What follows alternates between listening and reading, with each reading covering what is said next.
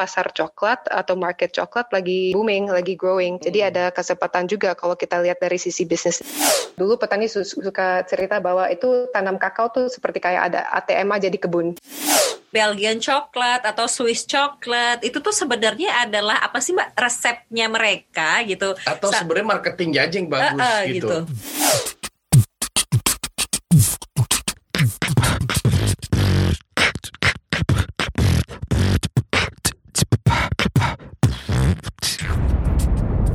Cuap-cuap cuan. Sobat Cuan. Ini waktunya kita ngobrol lagi nih sama bintang tamu alias uh, guest star gitu ya. Yang tentunya ini ada hubungannya nih sama cuan, sama ekonomi, bisnis, dan investasi. Hmm. Kalau yang sekarang lebih ke apa ya entrepreneurship kali ya. Ya, karena sosok uh, bintang tamu kita mm -mm. ini ini memang memulainya dari nol mm -mm, gitu ya. Jadi dulunya dia kerja kantoran mm -mm. gitu. Terus nanti juga kita tanya ini kenapa sih mm -mm. dia dari kerja kantoran gitu terus mau memulai mm -mm. Bisnis coklat. Betul. Eh, kita gitu. belum kenalan tadi ada kita Alin sama ada Mas Bunce yeah. uh, uh, yang akan menemani Sobat Cuan ya. Dan siapakah bintang tamu alias gestar kita hari ini? Oke, okay, tadi udah sempat dikasih teaser mm -hmm. dikit ya. Ini pengusaha coklat. Mungkin uh, Sobat Cuan juga udah pernah denger brandnya mm -hmm. itu namanya Krakakoa. Mm -hmm. Ya, namanya itu Sabrina Mustopo, CEO dan founder dari Krakakoa. Selamat datang Sabrina di cuap-cuap. Hai. Hai Mbak Sabrina. Ini kita panggilnya Mbak Sab atau gimana? Mbak Sabrina aja. Apa saja juga bisa. Oh, iya. Gimana kabar? Baik, baik sekali. Sekarang lagi di mana, Sab? Lagi di Lampung. uh, ya, Lampung, pabrik kami ya. di Lampung. Jadi saya mm, saya lagi di stay, stay di Lampung sementara. Oh. Oke, okay. selama pandemi uh, di Lampung aja atau sempat juga kan ada ada ada kafenya di Bali gitu ya kantor mm-hmm. di Jakarta mm-hmm. gitu atau memang mm-hmm. stay di Lampung selama pandemi 8 bulan ini? Uh, banyak kan di Lampung ya karena memang sebelum pandemi saya sering traveling mungkin seminggu naik pesawat sampai dua kali uh, bolak-balik di antara Jakarta, Bali dan Lampung tapi sementara mungkin resikonya masih lumayan tinggi kalau traveling jadi saya stay aja di Lampung sementara ini. Oke. Okay. Hmm sekalian ngejagain pabriknya hmm. juga ya. Sama yeah. perkebunannya kayaknya di Lampung yeah. ya, ya, banyak ya. Iya yeah, betul, pabrik kita di Lampung dan um, banyak petani yang kita kerja sama juga uh, dari Lampung. Selain Lampung masih ada petani dari tempat lain sih, tapi mayoritas itu dari Lampung. Oke, okay, hmm. mungkin sebelum kita nanti ngebahas lebih kepada apa produksinya, uh, produksi gitu. gitu ya, kita bahas dulu hmm. terkait dengan bisnis semenjak ada Pandemi. makhluk bernama COVID-19 ini gitu ya. Itu pengaruhnya ke bisnis Krakatoa seperti apa, Sab? Iya, mungkin sama dengan banyak perusahaan lain ya, dampak pandemi ini kepada Krakatoa uh, lumayan berat. Uh, karena tahun lalu sebelum masa COVID, Bali adalah pasar uh, terbesar kami dan hmm. setelah pandemi ini kita sempat mengalami penurunan penjualan sebesar 75 persen um, oh, dibandingkan wow. tahun lalu. Iya, jadi lumayan berat. Tapi uh, situasi ini juga memaksa kita mencari jalur um, atau kesempatan lain juga ya. Dan salah satunya adalah online sales atau e-commerce. Di awal tahun ini penjualan online sales masih di bawah 5 eh, persen dibandingkan total sales, tapi sekarang online sales sudah mencapai sekitar 30 persen. Jadi menurut saya itu ada um, ada bagusnya juga lah pandemi ini walaupun uh, ada kesulitan dan, dan ada um, apa challenge-nya juga, tapi ada ada bagusnya juga. Gitu. Jadi di hmm. market online-nya ini bertumbuh gitu ya. Kalau hmm. tadinya lima persen sekarang bisa jadi 30% gitu ya Mbak Sabrina ya? Iya, kurang lebih ya. Oke, okay. ya, kalau kita lihat dari sisi bisnis online dengan mm-hmm. misalnya yang offline itu bedanya apa? Apakah penikmat apa? Kamu nyebutnya ada ada ada ada ada nama panggilan khususnya nggak sih untuk uh, konsumennya Krakatoa atau in general aja gitu penikmat atau consumer coklat? Nah itu bedanya online sama yang offline mm-hmm. tuh ada nggak? Kalau uh, konsumen Coca-Cola yang domestik kurang lebih sama ya. Mungkin um, banyak konsumen sekarang juga lari ke online. Banyak yang mungkin dulunya suka shopping di supermarket atau hmm. di mall, tapi sekarang kan um, jauh lebih gampang kalau udah um, belanja online. Mungkin banyak orang juga udah lebih biasa ya belanja online. Um, jadi kalau konsumennya sendiri yang domestik sih sama aja, tapi cuma banyak yang lari dari offline ke online. Gitu. Tapi mm -hmm. uh, itu nutup nggak sih overall gitu ya? Uh, biasanya kan penjualannya hmm. ada offline dan online gitu. Sekarang kan lebih besar atau lebih beratnya di online gitu. Tapi itu hmm. nutup nggak sih Mbak?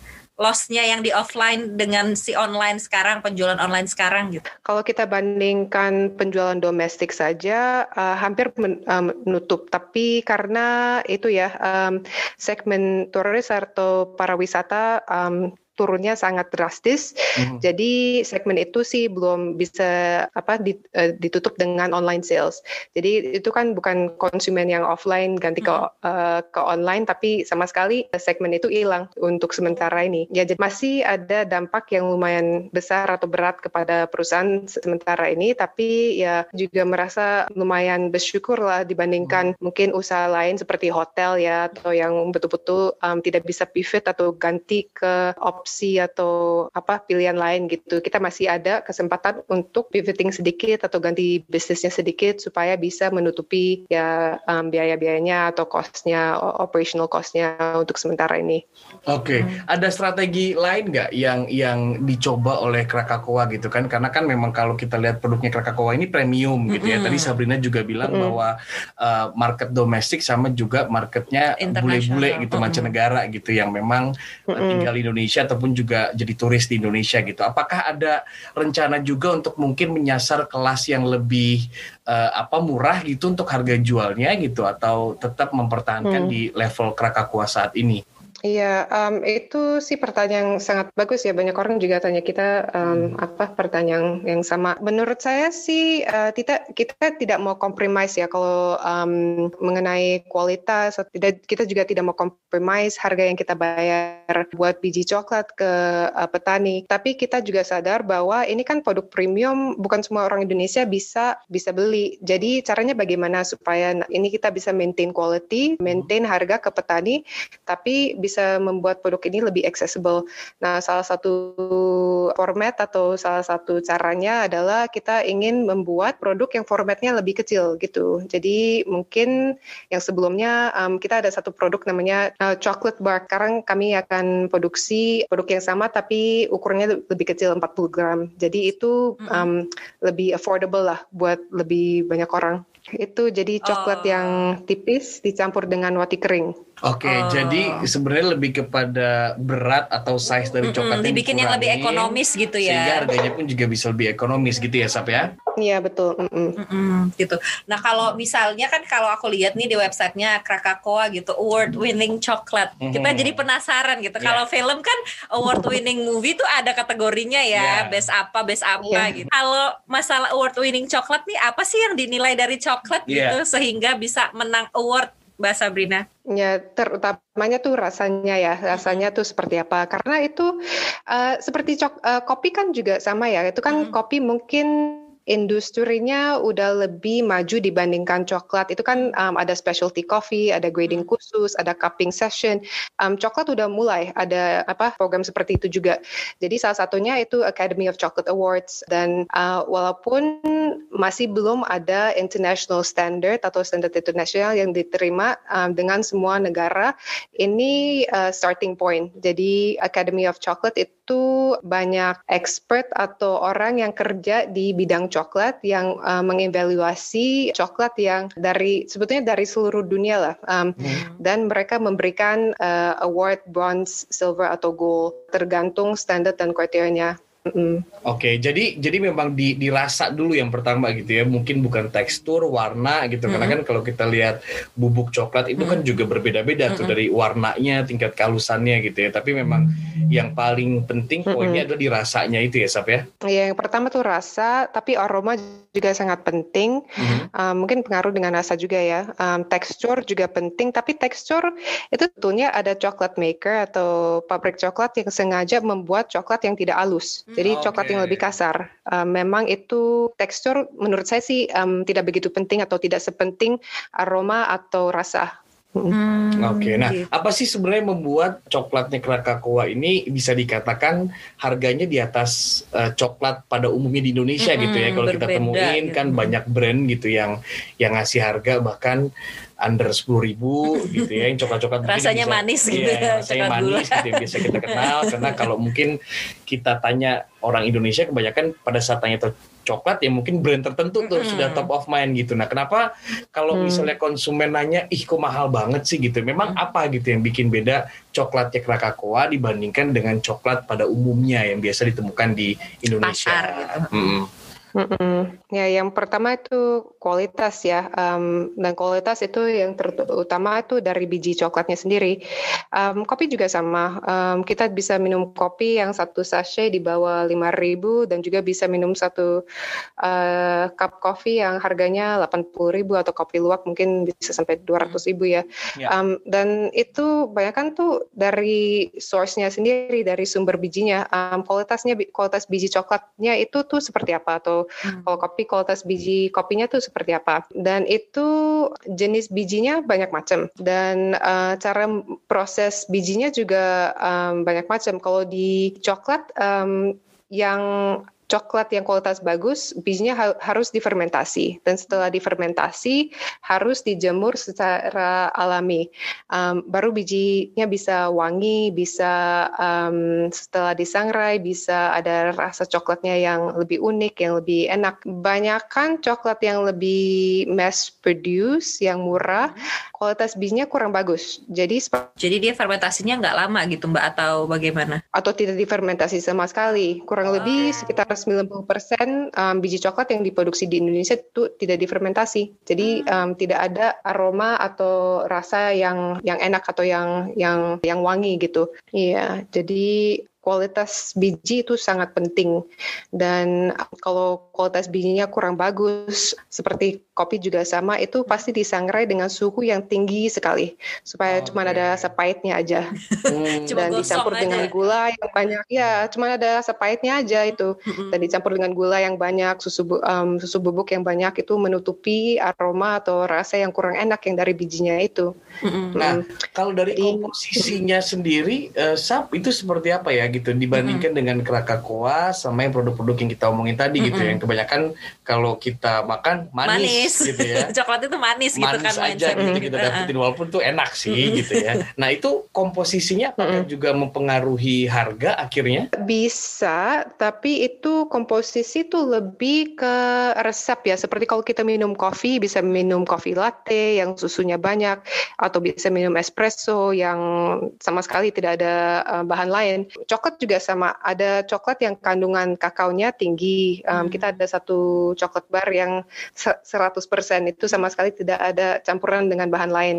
Oh, Tapi wow. kita juga ada yang milk chocolate product yang um, susu coklat yang kandungan kakaonya tuh sekitar 42%. Menurut saya itu lebih ke selera orang masing-masing ya. Kita juga bisa menggunakan coklat yang uh, kualitas bagus untuk membuat milk chocolate dan pasti milk chocolate yang di, uh, diproduksi dengan coklat yang kualitas bagus jauh lebih enak um, dibandingkan yang diproduksi dengan coklat yang atau biji coklat yang kualitasnya kurang bagus. Hmm. Hmm. Jadi sebenarnya balik lagi ke selera kita gitu loh. Hmm. Kalau kalau Alin hmm. sendiri suka dark coklat kan? Sukanya ya? dark coklat. Iya, uh saya juga lebih suka dark coklat yang agak pahit gitu uh, ketimbang yang manis, yang manis. gitu ya.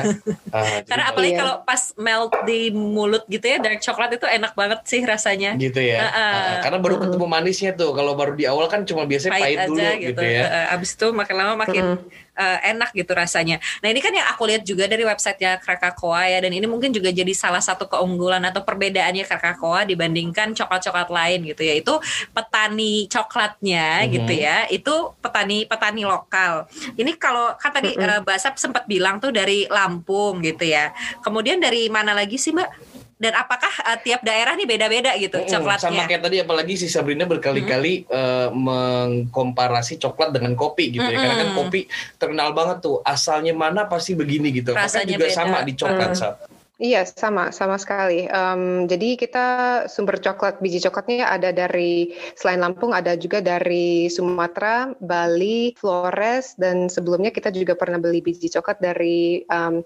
Kalimantan dan dari Aceh juga. Jadi um, setiap sumber biji coklat ada rasa atau uh, rasa khasnya sendiri gitu. Kalau biji yang dari gimana? lebih fruity, um, okay. lebih ada rasa asam asam tapi asamnya kayak berries gitu, lebih fruity. Oh. Okay. Um, kalau dari Sulawesi lebih earthy, jadi uh, ada woody woody taste-nya, ada kayak um, saya kurang tahu bahasa Indonesia apa, tapi hops kalau bahasa Inggris uh, yang okay. untuk um, memproduksi bir itu. Bali lebih pahit, Bali lebih uh, rasa base coklatnya lebih lebih lebih tinggi gitu, lebih pahit. Dan ada juga sih, tapi um, beberapa, beberapa tempat uh, atau beberapa sumber biji yang kita sudah sampel tidak ada rasa yang unik gitu, yang biasa aja. Ya tergantung kan kopi juga sama, ada yang specialty uh, grade coffee yang betul-betul ada aroma atau rasa yang betul-betul unik. Uh, ada juga yang lebih biasa gitu. Nah kalau Krakatoa itu nge-mix coklatnya dari berbagai lokasi atau sama seperti hmm. kopi tuh ada yang juga dijual per barnya. uh, jadi misalnya ini coklat Bali Dari aja mana, gitu, gitu. coklat Lampung aja hmm. atau coklat Sulawesi aja.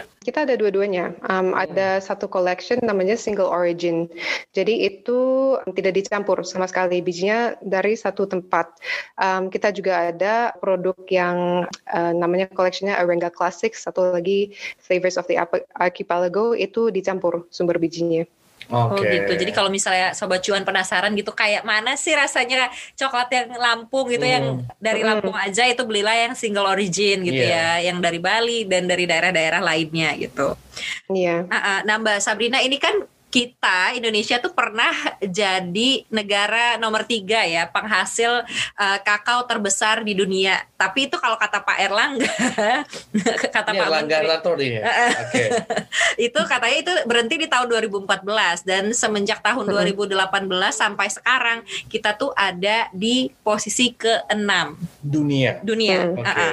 Nah kalau Mbak Sabrina melihat gitu potensi coklat Indonesia gitu komoditas uh, coklat Indonesia tuh sebenarnya bagaimana sih Mbak gitu? Apakah cukup potensial gitu? Ada potensinya cuma mungkin salah apa ya? Salah asuh salah ya, urus. salah urus eh, gitu atau memang kita tuh sebenarnya tidak bisa bersaing gitu dibandingkan hmm. coklat-coklat mungkin yang dari Afrika hmm. gitu mbak. Menurut saya kalau dari segi perkebunan um, potensinya masih cukup bagus ya walaupun memang produksi uh, semakin menurun. Saya maki, masih yakin kalau biji kakao atau um, apa kebun coklat itu bisa memberikan petani dengan kesempatan yang bagus. Tapi kalau dibandingkan dengan komoditas lain seperti lada atau kelapa sawit ya ya memang petani harus lebih rajin kalau menge, apa merawat kebun karena itu um, di kebun kakao itu banyak penyakit jadi tidak bisa dibiarkan saja. Iya, oh. jadi um, petani harus rutin uh, menjaga atau mengerawat uh, kebun dan tapi kalau petani rajin apa mengerawat kebun itu pasti pasti hasilnya jauh lebih bisa jauh lebih tinggi dibandingkan komoditi lain.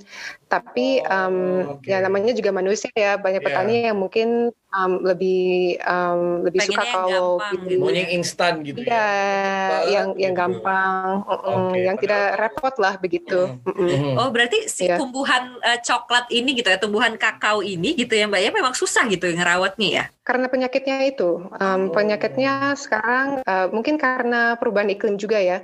Um, jadi lebih susah untuk apa uh, mengontrol uh, hama dan penyakit di kebun um, dibandingkan um, situasinya 20 tahun yang lalu. Dulu petani suka cerita bahwa itu tanam kakao tuh seperti kayak ada ATM aja di kebun. Um, oh. Kapan saja butuh uang pergi ke kebun panen gitu. Tapi sekarang gitu ya?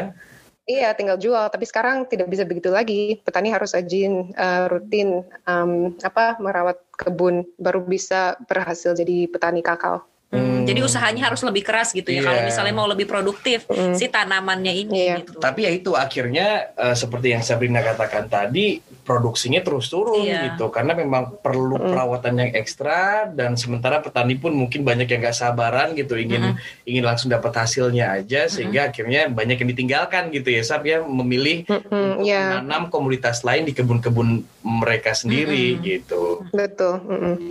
Kalau Krakatoa nih uh, selain mungkin ya membelinya dari petani eh, di Indonesia gitu di beberapa daerah tadi gitu, ada ini lagi nggak sih Mbak uh, apa program gitu untuk mungkin memberdayakan atau uh, mengedukasi gitu ya petani-petani coklat ini gitu kalau dari Krakatoa sendiri Mbak? Uh, iya, kita memberikan petani um, pelatihan dan juga alat supaya mereka bisa meningkatkan produktivitas. Kan um, banyak kali kita ketemu petani dan menanya mereka, oh kenapa ini kebunnya sudah tidak produktif? Oh ya, saya nggak tahu ini ada penyakit apa, nggak nggak pernah diajarin sama uh, sama siapa saja gitu um, bahwa kenapa produktivitasnya turun. Um, hmm. Jadi uh, kita lihat memang ada kebutuhan yang sangat besar ya uh, di lapangan untuk um, membantu petani uh, ada ilmu atau skill set yang tepat untuk um, bisa berkebun secara baik dan ini salah satu misi Kakakoa uh, untuk uh, membantu petani yang skala kecil bagaimana mereka bisa menghasilkan uh, biji kualitas yang lebih baik dan bagaimana mereka bisa uh, meningkatkan produktivitas, uh, produktivitas di kebun juga. Um, selain itu kita juga berusaha untuk uh, mengajari petani cara cara uh, berkebun yang lebih lestari. Um, karena kita udah uh, juga tahu itu kan salah satu hal yang um, sangat penting ya di Indonesia. Yeah. Uh, menurut saya sih itu sayang sekali kalau hutan kita sendiri uh, akhirnya hilang karena kita harus membuka lahan uh, untuk memberikan kesempatan buat petani atau orang yang di di desa-desa dan ya. Mm. Jadi harus lebih sustainable juga gitu ke depannya ya. Nah kalau dari sisi mm -hmm. uh, permintaan di Indonesia untuk coklat karena kan balik balik lagi ya kalau kita uh, berkaca ke hukum ekonomi mm -hmm. gitu ya semakin tinggi yeah. permintaan sementara produktivitas turun itu mau gak mau harganya akan mahal, akan mahal tuh nah karena langka kalau, ya, karena kalau dari sisi permintaan sendiri untuk di Indonesia sama global itu apakah hmm. menurun atau naik karena kalau kita lihat kopi kan katanya justru ini tuh lagi puncak-puncak permintaan hmm. kopi dunia gitu karena katanya millennials hmm. itu suka ngopi hmm. gitu tren ngopi juga di mana-mana apakah hmm. uh, hal ini juga terjadi di komunitas coklat Iya, kalau kita tidak lihat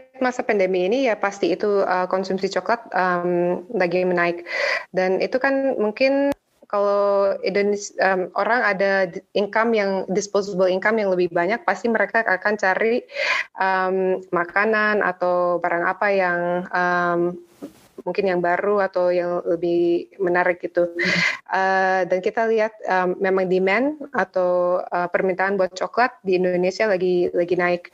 Um, tapi biasanya kalau orang pertama kali makan coklat itu mereka biasanya pilih coklat yang murah dulu kan sebelum uh, pilih coklat yang kualitas lebih bagus dan biasanya juga pilih milk coklat dulu atau uh, coklat susu sebelum pilih uh, coklat dark coklat gitu. Hmm, gitu. Uh, tapi ini enggak sih Mbak ada momentum tersendiri nggak sih atau ada waktu-waktunya gitu ketika permintaan coklat ini naik gitu atau memang steady sih setiap ta sepanjang tahun gitu? Hmm, ada tren-trennya nggak ya gitu? Hmm, biasanya uh, Natal uh, Christmas. Oh, Jadi biasanya ya akhir tahun Natal itu permintaannya um, akan naik. Oh gitu ya, berarti uh, dekat-dekat ini ya, sebentar lagi nih, ini kan yeah. Desember nih. Betul, jadi uh, uh, mungkin udah mulai nyari-nyari stok juga untuk mungkin ngasih hampers uh, uh. ke teman dan keluarga uh, gitu ya. Coklat mungkin bisa menjadi salah satu pilihan. Nah, bisa. kalau misalnya berbicara coklat itu gitu ya kan kita pasti melihatnya oh coklat premium tuh Belgia mm-hmm. gitu atau ya. Swiss coklat atau Swiss coklat gitu ya. Padahal kalau kita lihat mm. mereka nggak punya cocoa gitu. Iya nggak bisa coklat. tumbuh kan kalau di Eropa tuh. itu Indonesia, Asia, Amerika Latin atau Afrika gitu. Yang tropis lah ya Sab ya. Nah itu kenapa Sab kita nggak bisa misalnya gitu mm. membuat sebuah brand gitu bahwa coklat Indonesia itu juga ya sama enaknya sama coklat Belgia tuh Swiss karena barangnya pun juga dari Indonesia. Dari, uh, uh Mm-mm, pasti bisa, saya yakin bisa. Um, cuman belum saja. Uh, okay. Kan ini tren bisnis coklat yang um, berasal di negara yang ada tanaman coklat atau kebun coklat itu mungkin um, hanya berkembang di dalam waktu 10 tahun yang terakhir ya. Sebelumnya memang memang konsumsi coklat paling banyak di negara yang sudah maju seperti Eropa atau di Amerika dan pasti itu pabriknya atau um, usaha coklat yang paling banyak tuh ada di, di negara tersebut itu.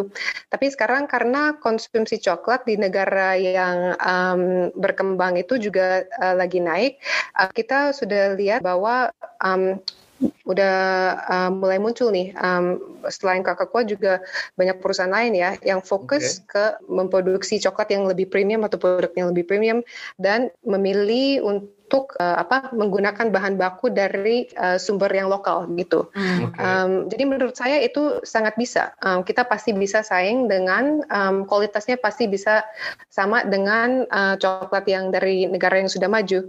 Tinggal teknologinya, permintaan dari konsumen sendiri juga pasti kan kalau konsumen cuma minta coklat yang murah, yang mungkin kualitasnya tidak begitu bagus, apa bisnis juga agak susah kan kalau kita yang produksi oh. coklatnya yang mahal dan uh, harganya belum bisa diterima kualitasnya belum bisa diapresiasi gitu dan pasti ini trennya akan mengikuti permintaan konsumen.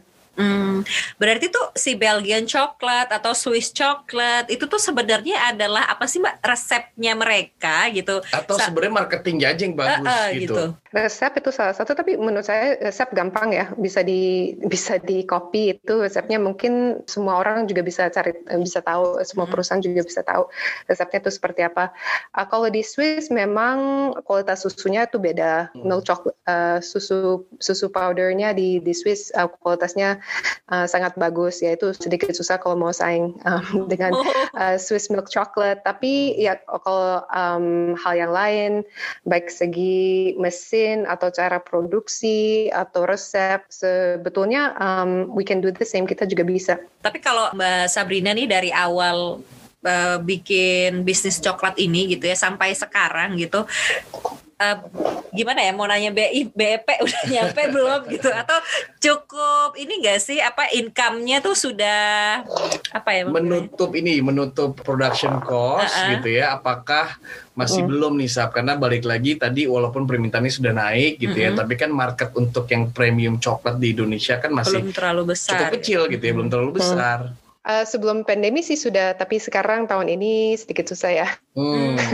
tapi okay. ya sudah sih tahun um, dan itu um, bukan satu hal yang gampang juga karena itu kita butuh waktu selama enam tahun oh. brand building, uh, mencari distribusi, apa mengganti resep supaya bisa grow bisnisnya sampai saat itu. Jadi dibandingkan mungkin usaha lain atau bisnis lain ya memang ini bukan bisnis yang gampang gitu. Tapi ya bisa lah, pasti bisa uh, berhasil juga. Cuman ya ini tahun ini agak susah aja itu.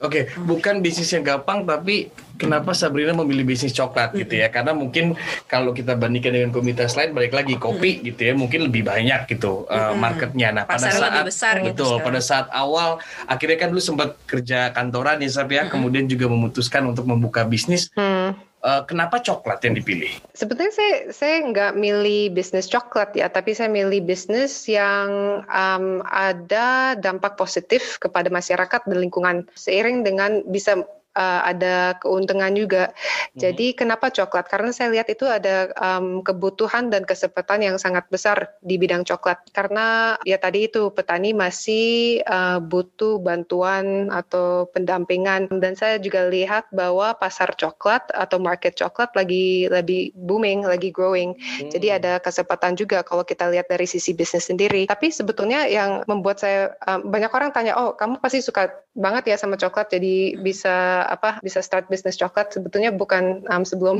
sebelum ini saya makan coklatnya juga seperti orang biasa gitu um, oh, okay, tapi okay. itu lebih dari ya. kesempatan Nah, itu dari lebih ke kesempatan apa ada ada social impactnya atau environmental yeah. impactnya dan dan bisa uh, membangun bisnis yang sustainable lah. Nah, kalau misalnya boleh ditanya juga lagi gitu ya, uh, berapa sih uh, biaya pada saat awal banget membangun Krakakawa ini gitu dan juga apa hal pertama yang dilakukan mungkin buat sobat cuan yang ingin juga mulai masuk bisnis mm -hmm. ke coklat, coklat gitu. gitu ya karena tadi saya mengatakan gitu. juga kan marketnya lagi hmm. mulai naik lagi sebelum pandemi gitu itu berapa dan apa yang dilakukan pertama kali Sab? Uh, pertama kali en, itu uh, kurang lebih dua puluh ribu dolar ya. Oke. Okay. Mm -hmm. Berapa tuh berarti? Berapa ya kalau dirupiahin ya? kali aja empat belas ribu kali ya, dua puluh ribu dolar kali empat belas ribu. Oke, terus Sab? Ya, um, awalnya investasi kurang lebih, saya ingatnya tuh US dollars ya, uh, hmm. karena itu waktu itu um, apa saving saya tuh di US dollars, jadi sekitar 2020 ribu US dollars. Uh, dan itu digunakan um, untuk beli mesin alat proses coklat uh, dan juga beli biji coklat. Untuk trial untuk coba uh, proses biji coklat ini jadi um, coklat batang. Awalnya juga um, butuh investasi untuk untuk uh, apa hire tim sales. Bukan tim sih waktu itu cuma satu orang orang um, sales dan orang designer dan satu orang untuk bantu produksi di saya bilang pabrik tapi waktu itu masih belum pabrik sih masih kerja di rumah mm-hmm. produksinya masih di, dari rumah um, jadi yang bantu saya uh, untuk mencoba apa uh, eksperimentasi coba produksi coklat ya jadi itu biayanya lebih ke mesin dan ke apa tim, ya? uh, payroll atau um, ya? ke tim Oke. Okay. Iya betul. Nah sampai sampai nemu uh, rasa coklat yang pas untuk dijual tuh resepnya tuh kayak gini uh, gitu dan ya. berapa lama tuh butuh waktunya dan siapa aja disuruh nyicipin pada saat itu sampai akhirnya PD oke okay, kita udah kita produksi dan kita jual produksi gitu. kita berani jual nih karena udah beberapa orang nih yang bilang enak gitu apakah teman-teman aja sama keluarga mm -hmm. atau memang sebenarnya juga membagikan sampel ke orang-orang lain ya awalnya memang um, keluarga sama teman teman tapi menurut saya itu sampel apa uh, sampel market yang sangat tidak bagus. Karena oh, gitu mereka ya? pasti kasih masukannya yang iya kan yang pasti bagus, keluarga bagus atau teman kasih oh, ya, gak enak bagus. ya. oh enak enak. tiba-tiba gak enak terus dibilangnya ya lumayan lah gitu ya.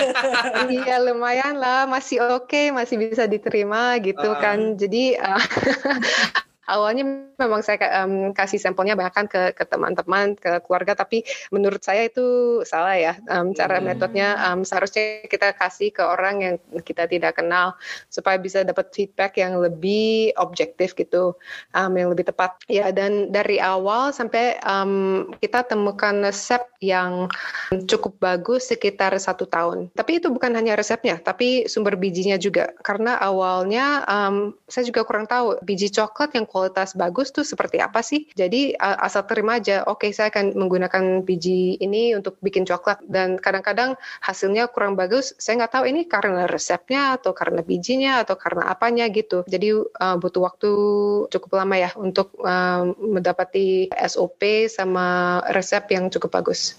Hmm, gitu. Nah ini kan kalau aku lihat ya di website gitu Krakatoa tuh uh, ada coklat bar, kemudian juga ada yang bubuk coklat yang yeah. untuk jadi coklat drink gitu ya Mbak ya, sama ada yang tadi coklat bar. Mm-hmm. Uh, ada ini enggak sih kayak kerjasama gitu ya mungkin dengan entah itu restoran atau entah itu kafe. kafe gitu yang memproduksi makanan lain gitu. Jadi provide mm. bubuk coklatnya aja kah gitu atau memang uh, Krakatoa nih bikin uh, end produknya itu gitu hmm. untuk langsung dikonsumsi sama uh, masyarakat gitu. Uh, ada banyak, um, banyak kan tuh di Bali. Um, eh, balik lagi sebelum COVID ya. Um, dan banyak kan tuh kita kerjasama dengan restoran atau hotel, um, kerjasama dengan pastry chef atau chef untuk um, membuat uh, tasting menu atau hmm. item yang khusus yang diproduksi dengan uh, coklat kakakoa. Uh, sekarang kita juga ada satu kolaborasi untuk bikin cookies. Um, itu chefnya sebelumnya kerja di Australia, baru balik ke hmm. Indonesia Indonesia juga namanya Kesia dan kita kolaborasi untuk um, memproduksi cookies. Jadi ini saya saya sangat percaya bahwa kolaborasi itu uh, sangat penting ya karena kan kita masing-masing tuh terbatas kemampuan kita juga terbatas gitu. Kalau kita sendiri mencoba uh, ada sekarang mencoba apa memproduksi cookies atau baked products gitu mungkin um, butuh waktu yang main lama dan pasti hasilnya juga kurang bagus uh, dibandingkan kalau kita kolaborasi dengan orang yang sudah um, banyak experience atau pengalamannya sudah cukup bagus itu di bidang itu. Jadi menurut saya itu uh, collaboration atau kolaborasi itu sangat penting. Hmm, itu okay. juga jadi ini ya kayak strategi bisnis lain gitu Betul. juga ya untuk mengembangkan bisnisnya iya, dengan karena kalau kalau kita lihat tren dari uh, kolaborasi belakangan ini pun juga tidak hanya akhirnya ke apa namanya ke brand-brand besar gitu ya. Brand-brand besar tuh udah kolaborasi gitu. Kalau misalnya kita lihat brand-brand uh, perangkat olahraga gitu ya uh, sport apparel itu udah pasti sama siapa pun dicoba gitu. Iya. jadi memang model kolaborasi ini juga ya akhirnya dicontoh untuk Rakakoa gitu ya Sab ya? Ya apalagi kalau usaha kecil ya, yang skala masih kecil karena kita um, terbatas sekali kan kemampuan kita um, baik dari segi distribusi atau produksi atau apa. Jadi kenapa enggak ya? Apalagi um, situasinya seperti ini, pasti semua orang atau banyak usaha juga uh, mengalami kesulitan. Jadi ini menurut saya sih waktunya ya untuk kita kerjasama gitu. Oke, okay. gitu. selain kolaborasi, ke depannya apa kan dari awalnya uh, pabrik di Lampung, kemudian juga uh, ada kafenya di Bali. Kebetulan mm -hmm. saya pernah ke sana nih, Len, uh, di Bali gitu ya, kafenya Krakatoa. Apalagi ke depannya, apakah mau buka apa toko yang besar khusus mm. coklat gitu? Atau ada kolaborasi lain ah, iya. gitu? Hmm. Ini plan kita yang besar, bukan besar sih, tapi um, plan kita yang seharusnya kita jalan tahun ini, um, tapi sekarang di delay ke tahun depan. Uh, kita ingin bangun pabrik baru di Lampung, oh. karena itu di Lampung ada um, salah satu bidang ya, uh, prioritas ada adalah uh, bidang wisata ya atau sektor hmm. wisata um, di Lampung. Jadi saya uh, merasa ini ada kesempatan yang bagus juga untuk kita membangun satu tempat yang bisa jadi tempat wisata di Lampung. Oh. Um, jadi pabrik ini akan terbuka untuk ya, bisa dikunjungi dengan orang um, dan juga Mm-mm. Dan juga um, saya ingin menggunakan tempat ini jadi um, sebagai kayak training center atau tempat untuk memberikan pelatihan kepada petani. Jadi tempat ini akan ada demplot um, dan kita akan membuat uh, demplot ini uh, apa um, bukan hanya untuk tanam coklat tapi sistemnya tuh namanya sistem agroforestry. Jadi selain tanaman coklat ada akan ada tanaman lain gitu karena sistem ini menurut saya tuh jauh lebih produktif dan jauh lebih bagus bagus untuk lingkungan dan kita ingin mempromosikan sistem apa sistem produksi seperti ini um, ke ke petani kakao. Okay. Jadi tempat ini um, akan jadi uh, pabrik dan juga uh, kayak sekolah lapangan buat uh, buat petani. Oke, okay, mm, kalau untuk pengunjungnya karena tadi kan bilang buat tempat turis mm -hmm. nih ya. Nah, Wisata, itu bisa gitu. juga belajar mm -hmm. ini nggak bikin coklat di sana juga nggak kalah penting nih, Lin. Uh -uh. Icip-icip coklatnya bisa juga nggak nanti di tempat yang baru di situ, ini. gitu ya, langsung. Iya, pas pasti dong, pasti dong. Hmm. Karena ini kan uh, mau mau bikinnya tuh multi sensory experience ya. Hmm. Jadi oh, bisa okay. lihat itu pro, um, coklatnya diproduksinya tuh seperti apa. Pasti yang penting juga bisa di sampel coklatnya tuh rasanya seperti apa. Bukan coklatnya aja, tapi mungkin uh, langkah-langkah uh, sebelum um, biji coklat jadi coklat itu kan um, ada banyak stepnya juga kan. Uh, hmm. Dari biji coklat, biji coklat tuh rasanya seperti apa sih? Um, hmm. Masih banyak orang yang masih belum tahu itu biji coklat yang murni yang asli itu seperti apa rasanya. Jadi kita mau um, mau kasih apa uh, experience itu juga. Um, selain itu kan edukasi karena kita kan um, ada misi sosial dan misi uh, bukan misi sosial saja sih tapi uh, sustainability mission juga kan. Dan menurut saya ini sangat penting untuk mengedukasi publiknya kenapa uh, sustainability itu sangat penting. Bagaimana um, dari sisi pilihan um, purchasing pilihan um, apa uh, kita uh, pilih beli uh, atau support merek apa atau uh, perusahaan apa dampaknya tuh apa sih? Um, jadi it, uh, menurut saya itu juga sangat penting ya untuk uh, mengedukasi orang um, bahwa uh, mereka ada ada powernya gitu untuk ada uh, impact Oke, okay, jadi nanti keluar dari sana selain tambah pinter uh -huh. gitu ya, terus juga uh, apa mendukung program sustainability uh -huh. terhadap bumi gitu, dan juga kenyang karena boleh cip-cip coklat boleh coklat ya jadi nanti mungkin masyarakat Indonesia ke depannya jadi lebih bijak gitu untuk uh, memilah atau memilih produk-produk yang memang tuh punya good cost gitu nggak cuma harganya aja murah hmm. gitu atau rasanya aja yang manis hmm. gitu tapi dibalik alasan dibalik hmm. itu alasan yang lebih besar lagi gitu yeah. dan ini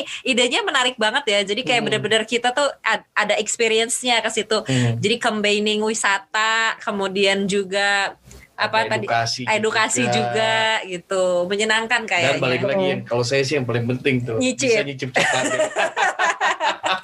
gitu ya itu yang paling penting menyicip coklatnya soalnya. gitu Betul. nah uh, Mbak Sap ini kalau boleh Sobat Cuan juga mungkin ada yang mau nyicip-nyicip gitu ya. Mm-hmm. Itu kan bisa ke aku lihat sih ada di beberapa e-commerce tuh ada uh, online shopnya Krakakoa atau juga ada websitenya Krakakoa gitu. Tapi boleh gak sih uh, kita sedikit giveaway gitu buat sobat cuan nih yang dengerin apalagi kan sebentar lagi menjelang Natal nih. Mm. Uh, udah di bulan Desember gitu ya Mbak. Bagi-bagi ke sobat cuan gitu giveaway boleh? Iya, sangat boleh, sangat boleh. Uh, nah, ya. ini jadi kita nanti akan bikin kayak pertanyaan kali ya, okay. quiz gitu di Instagram. Tapi kita tuh mau kalau bisa Mbak Sabrina yang menanyakan pertanyaannya gitu. Oh. Nanti jawabannya boleh dikasih di sini, hmm. tapi nanti kita edit. Betul. jadi, jadi sobat cuan dengerin nih. Harus dengerin dulu, uh, gitu, biar tahu jawabannya, biar uh, dapat giveaway premium coklat Krakatoa. Betul. Jadi, boleh pertanyaannya Mbak Sabrina? Hmm. Uh, Oke, okay. mungkin pertanyaannya itu um, salah satu fak yang fakta yang udah dibahas tadi ya. Um, yeah. Indonesia sekarang tahun ini 2020 uh, produsen nomor berapa di dunia um, uh. kalau mengenai komoditas biji coklat? Baik, ya. Nah, ya sobat cuan. Nah, tadi kalau misalnya yang ngedengerin dari awal pasti tahu Ada jawabannya. Ada jawabannya. Apa. Tadi Alin yang yang ngomong kalau nggak salah ya. Itu Pak Erlangga sebenarnya. Oh, Pak Erlangga ya, ya, ya. Pak Menteri yang ngomong ya, kita ada di nomor berapa gitu sobat cuan tadi. Nah, apalagi nih Mas Punca yang mungkin mau ditanyain uh, tadi what's selesai. next untuk uh, Krakakwa udah gitu ya. Harapan deh harapan hmm. untuk industri coklat di tanah air seperti apa gitu karena ya balik lagi gitu ya. Uh, sayang banget potensinya gitu, kalau, besar betul, gitu ya. potensinya besar, rasanya enak enak uh -uh. gitu. kita juga punya apa namanya lahan perkebunan yang kalau kita mau manfaatkan itu juga sangat besar gitu. Nah harapannya gitu. untuk untuk eh, komoditas industri komoditas coklat juga sama itu premium coklatnya gitu mm -hmm. karena siapa tahu in the next berapa 10 20 mm. tahun ke depan kita bisa bilang coklat Indonesia tuh gak kalah sama, sama coklat Belgia uh, atau coklat Swiss, Swiss gitu loh Sob. Ya, ya, itu um, juga harap, jadi harapan saya sih um, bahwa kita um, sebagai orang Indonesia bangga dengan produk kita sendiri, bukan hanya merasa produk yang dari Jepang atau dari Eropa atau dari uh, negara yang sudah maju itu yang bagus. Um, bukan hanya mengenai coklat sih, tapi mengenai produk-produk lain juga. Tapi ya terutama karena saya kerja di bidang coklat ya, pasti saya ingin um, ya harapan saya tuh ya kita bisa mengapresiasi uh, produk kita sendiri dan bangga dengan produk kita sendiri. Hmm. Oke, okay, jadi pakai produk dalam negeri. Uh, uh, konsumsi produk-produk dalam negeri ya. Semoga aja mungkin nggak nyampe 10 20 tahun ya, tapi lima tahun ke depan gitu kalau orang jalan-jalan dari Indonesia yeah. oleh-olehnya coklat. Coklat, betul. Jadi nggak gitu. yang kita bawa dari luar yeah. negeri, tapi kita justru mengekspor coklat, coklat Indonesia, Indonesia untuk jadi oleh-oleh gitu. ke luar negeri. Hmm, kalau kopi kan yeah. sekarang udah ya, yeah. kopi kita sudah mendunia gitu. Semoga aja next nih mm. coklat gitu. Karena kalau kita dengar kata Mbak Sabrina tadi ya sama seperti kopi gitu mm. banyak gitu ciri khas yang sama seperti kopinya nih banyak hmm. gitu. Jadi kenapa nggak bisa sebesar dan populer kopi? Betul. Gitu ya. Hmm itu aja okay. kali ya untuk yang kita iya, betul. perbincangan kali ini Mbak Sabrina. Terima kasih banyak. Tadi kita membuka ini banget ya insight gitu ya tentang bagaimana sih uh, industri coklat di Indonesia potensinya tuh sebesar apa gitu sobat cuan. Dan kalau sobat cuan pengen nyobain coklat yang mungkin bukan gula betul. sama juga itu. Jadi dari perbincangan kita ini semoga juga sobat cuan tahu kenapa sih kok mahal harganya uh, uh, gitu loh. Karena ya ada kualitasnya di sana. Hmm, dan ada proses yang nggak mudah gitu. Dan sustain juga ya. Hmm, gitu. Terima kasih banyak Mbak Sabrina. Nanti ini ya Sobat Cuan tunggu siapa pemenangnya hmm. gitu dan hadiahnya nanti akan dikirimkan dan ke bisa Sobat langsung Cuan. nyobain coklat Krakatau. Uh, uh, jadi coklat yang berkualitas tuh kayak gimana sih rasanya? Bisa dicobain nanti buat sobat cuan yang menang. Ikutin uh, ini ya giveaway-nya di Instagram @cuap underscore cuan dan juga nanti harus mention Instagramnya Krakakwa gitu. Oke. Okay. Terima kasih banyak Mbak Sabrina. Terima kasih Sabrina. Terima kasih. Bye. Ya, sehat-sehat. Sampai jumpa. Bye. Bye. Sampai jumpa. Bye.